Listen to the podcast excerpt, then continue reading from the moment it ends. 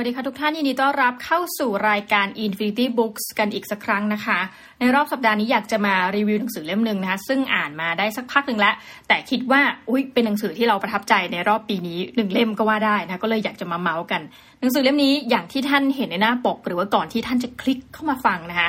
มีชื่อว่า Cafe Luz เมนูที่รักจากการเดินทาง เล่มนี้เขียนโดยคุณฟูมิเอะคอนโดนะคะซึ่งจริงต้องบอกว่าคุณฟูมิเอะเนี่ยมีผลงานที่แปลเป็นภาษาไทยแล้ว อย่างน้อยที่เราเห็นก็คืออีกหนึ่งเล่มนะคะชื่อว่าในครึ่งที่ยังว่างของกระเป๋าเดินทางสีฟ้า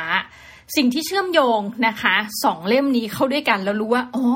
มาจากคนเขียนคนเดียวกันนี่นานะคะนั่นก็คือว่าคนเขียนน่าจะเป็นคนที่ชอบการเดินทางเป็นชีวิตจิตใจเหมือนกันนะแล้วก็เอาเรื่องราวของการเดินทางเนี่ยมาเชื่อมโยงเข้าจนได้นะคะกับการเขียนหนังสือประเภทฟิกชัน ส่วนตัวเลยต้องบอกว่าหนังสือเล่มนี้เหมาะกับคนประมาณสองกลุ่มหนึ่งคือกลุ่มสาวๆนะผู้หญิงน่าจะชอบหนังสือเล่มนี้ กลุ่มที่สองยิ่งเจาะลงไปนะก็คือเป็นผู้หญิงที่อยู่ในวัยตั้งแต่ประมาณ 30-40 ปี กลุ่มนี้มีความเชื่อจริง ๆ จากใจว่า น่าจะชอบเล่มนี้มาก เพราะว่าตัวละครที่ดำเนินเรื่องไปอะค่ะ ก็คือจะอยู่ในราวช่วงอายุประมาณเนี้ยดังนั้นจะไม่ใช่ช่วง first jobber นะ จะเป็นคนที่แบบอยู่แบบแนวโซนประมาณ mid life นะ แล้วก็พอมาอ่านหนังสือเล่มนี้ คือถ้าเกิดว่าคุณเป็นคนที่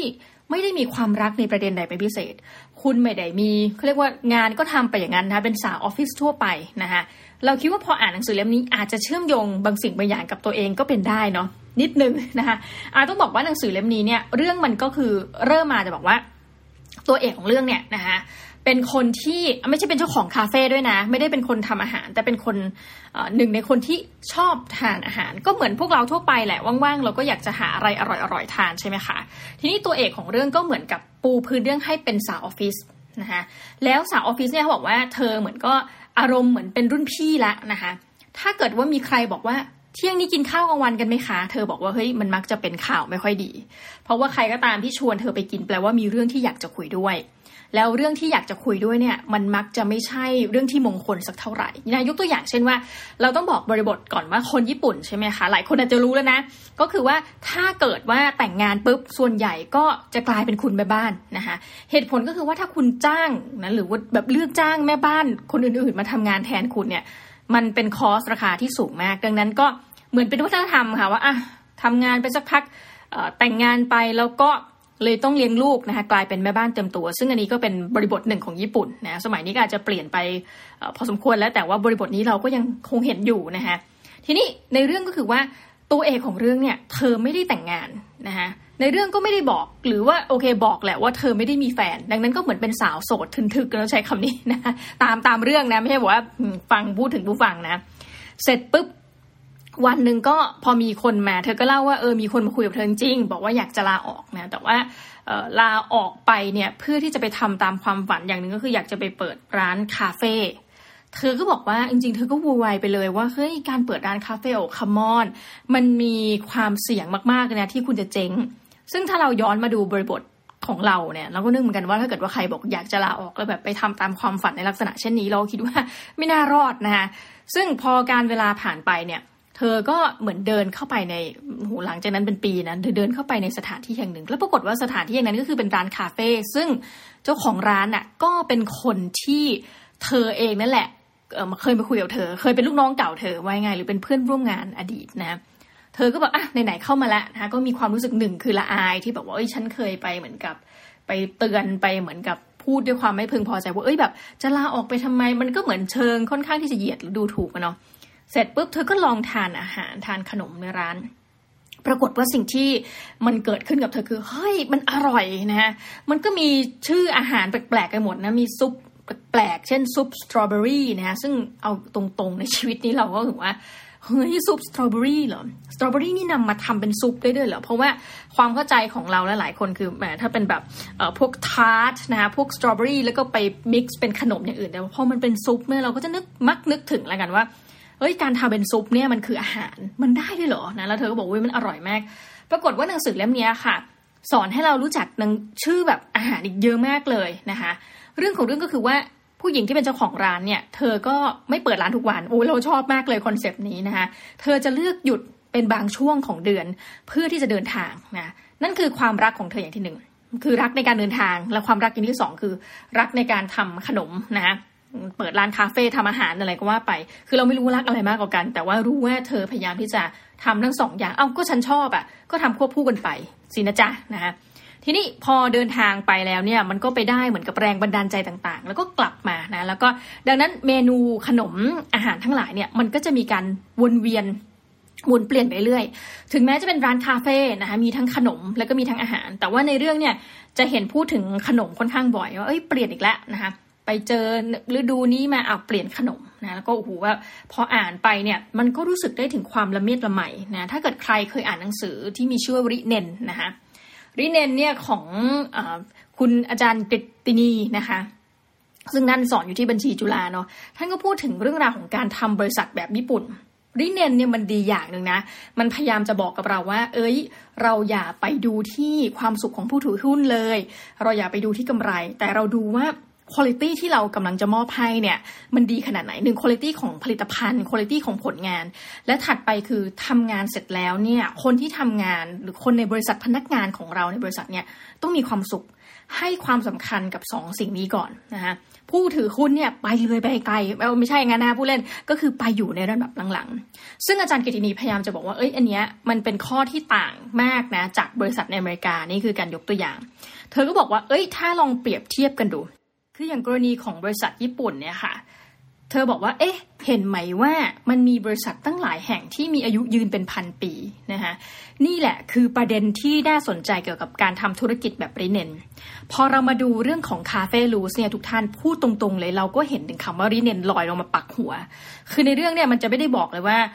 ผู้หญิงเนี่ยขายของราคาเท่าไหร่ไม่ได้เป็นการแข่งขันทางธุรกิจนะมันก็มีบ้างในบางบท แต่ว่าโดยรวมคือพูดถึงเรื่องราวของความรัก ในการทำอาหารนะไม่สนใจว่าลูกค้าจะมีจำนวนเยอะจำนวนน้อยไม่สนใจว่าคู่แข่งเนี่ยจะทำร้ายเธออย่างไรนะแต่ว่าเราก็แบบอะถ้าในกรณีของคู่แข่งเนี่ยมีการปรับเมนูหรือลอกเลียนแบบ เราจะมีวิธีการปรับอย่างไร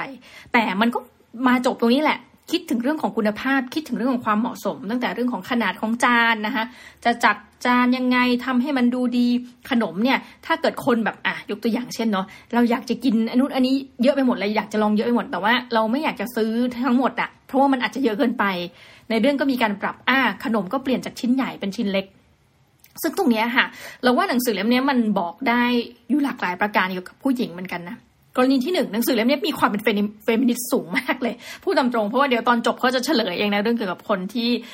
เป็นเจ้าของร้านเนี่ยนะคะคือจะเฉลยประเด็นบางอย่าง ซึ่งเราปิดไปก่อนแล้วกันนะแต่ประเด็นที่เราบอกว่ามันมีความเป็นนะเฟมินิสต์เนี่ยเอาอย่างหนึ่งคือพยายามจะบอกว่าฉีกกรอบของความเป็นผู้หญิง ในหลาย ๆ มุมนะเช่นว่าถ้าเรามีความเชื่อว่า เอ้ยการแต่งงานไปแล้วเนี่ยออกเรือนไปแล้วเนี่ยเป็นเรื่องสำคัญสำหรับหลาย ๆ คน หรือว่าการออกเรือนไปแล้วนะคะมีลูกก็ต้องลาออกแล้วก็มาทำหน้าที่ในการเป็นแม่บ้าน ในกรณีนี้ฉีกตำรานะคะคือจำได้เลยว่าส่วนตัวเนี่ยมีเพื่อนเป็นคนญี่ปุ่น บอกว่าจริงๆคนญี่ปุ่นเนี่ยก็ยังมีวัฒนธรรมอย่างนี้อยู่นะ คือ แต่นี่มันคือนานมาแล้วนะตั้งแต่คุยนี่ก็สิบกว่าปีแล้ว คืออยู่บริษัทใดบริษัทหนึ่ง พอจบมาแล้วทำงานก็อยู่บริษัทนั้นไปจนกระทั่งเกษียณนะคะในกรณีนี้คือแบบ break the rules นะคะออกมาจากแบบว่าสิ่งที่มันดูเหมือนจะปกตินะ ออกมาทำตามความฝัน ข้อดีมากเลยของหนังสือเล่มนี้คือพยายามจะบอกว่านะคล้ายๆกับอย่างเรื่อง Lady Go นะคะ อย่างของภาพยนตร์การ์ตูนวอลดิสนีย์เนาะ คือบอกว่าเฮ้ยถ้าเรามีความฝันนะเราก็เฮ้ย let it go แต่ let it go ไม่ใช่ความหมายนะแต่ว่า มีความฝันก็แบบเฮ้ย do your best สิแบบออกไปดูไปหาความฝันของคุณนะคะ ซึ่งในกรณีนี้คือหนึ่งเขามีความชอบสองแบบนะก็คือเดินทางแล้วก็ทำอาหารก็ออกไปนะก็คือ break the rule ที่แบบเราเห็นเรารู้สึกว่าเออ อันนี้มันมีความเป็นเฟมินิสต์นะคะบวกกับตอนจบอีกประการหนึ่ง ประการถัดไปเสน่ห์ของหนังสือเล่มนี้คือว่า เอ้ยสุดท้ายเราคาดหวังมากเลยเออพอบอกเอ้ยคาเฟ่ลูสเมนูที่รักจากการเดินทางโอ้โถเอ้ยก็คงเป็นหนังสือที่ fiction พูดเรื่องอาหาร ยอมรับตามตรงว่าตอนหยิบเล่มนี้มาคือกำลังอยากอ่านอะไรที่มันเกี่ยวข้องกับอาหาร พอดีเป๊ะเลยนะคะแล้วก็เลยหยิบมา ปรากฏว่าพออ่านเข้าจริง เอ้ยมันไม่ใช่เรื่องราวเกี่ยวกับอาหารทั้งหมดนี่หว่า คือโอเค มันมีการแนะนำชื่อของอาหารชื่อของนู่นนี่นั่นจริงที่ทำให้เรารู้จักมากขึ้นโอ้มันมีอาหารในลักษณะเช่นนี้ด้วยเหรอนะมีประโยชน์พอสมควร แต่พูดตามตรงก็คือลืมชื่อหมดแล้วแต่สิ่งหนึ่งที่เรารู้สึกว่าเอออันนี้ก็น่าสนใจไม่แพ้กันแล้วต้องโน้ตไว้นะ ก็คือว่าที่สุดแล้วหนังสือเล่มนี้พูดถึงเรื่องของความสัมพันธ์ของคน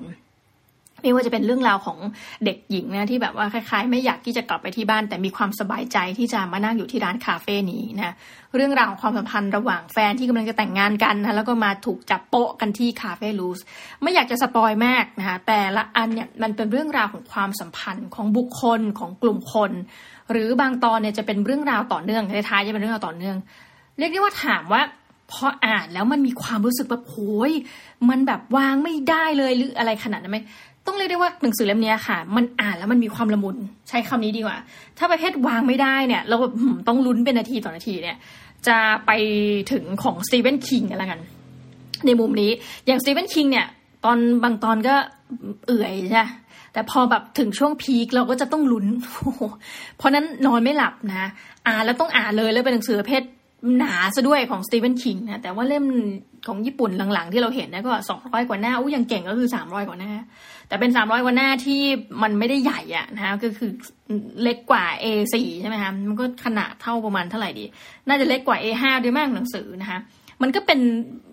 ระดับแบบเออวรรณกรรมขนาดบอบบางต้องใช้คำนี้แล้วกันที่แบบไม่ต้องโหไม่ใช่อารมณ์เพชรพระอุมาอะไรแบบนั้นนะคือมันอ่านง่ายแล้วก็อ่านจบ